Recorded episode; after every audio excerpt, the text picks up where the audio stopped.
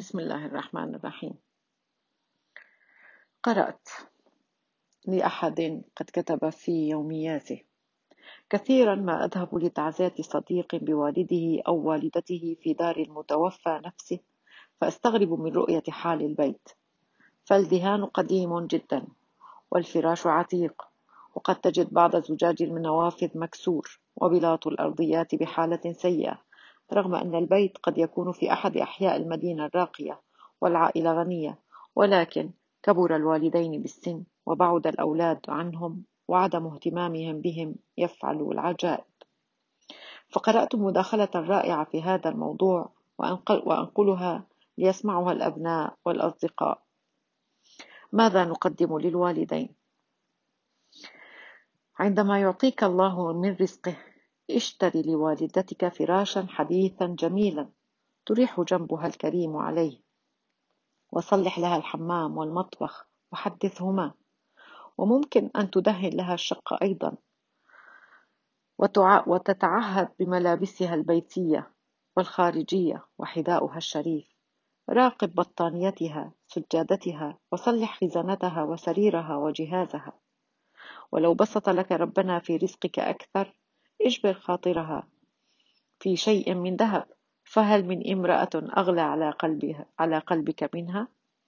وأتحف والدك الجليل بنظارة جديدة وكل فترة اشتري له أشياء يحبها وركز على الأشياء التي يحبها أكثر والأمور التي قد يخجل من أن يطلبها وراقب حتى غياراته وجراباته العزيزة وعطره المفضل أما دواؤه فأولى من الماء الذي تشرب إياك أن تتصور أنهم شبعوا من الحياة وأكلوا كل شيء وشربوا كل شيء وأنك أولى بالحياة منهم. هم أولى بكل جميل وجديد في الحياة أصلا هم الحياة. وإذا أردت أن تتأكد فاسأل الذين فقدوهم. ولو أزعلك أو أغضبك واحد من إخوتك صالحه وراضيه من أجل خاطرهم. وطمنهم على محبتكم لبعض وخوفكم على بعض. قبل الرحيل.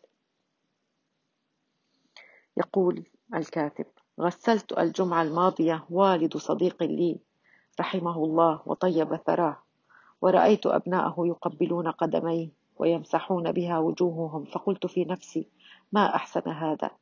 لكن أحسن منه لو يكون في حياة الوالدين.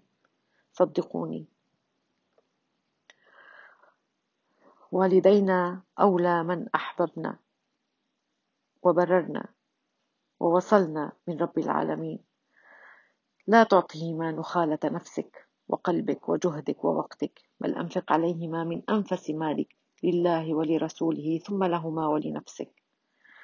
لم يزل أحدهم يبكي بكاء مريرا يقول لي خرج أبي من الدنيا ولم يشبع من أكلة كان يحبها جدا وما كان يطلبها ولم أكن بخيلا عليه أبدا. لكنني كنت مشغولا عنه بشؤوني الحياتية. وحدث أحدهم أنه دخل على أمه في ليلة باردة فقالت له وهي نائمة الحمد لله أنك أتيت يا بني. أنا بردان من أول نومي وليس لي قوة تعينني على شد الغطاء على جسمي فبكى بكاء شديدا حينها.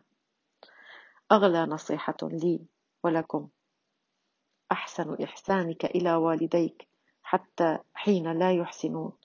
أعظم إحسان لوالديك في, كبر في كبرهم تجاوزك عن أخطائهم وكأنها لم تحصل ودارهم بكل حب واحترام. احفظ والديك بلطف وعطف قبل أن تفارقهما.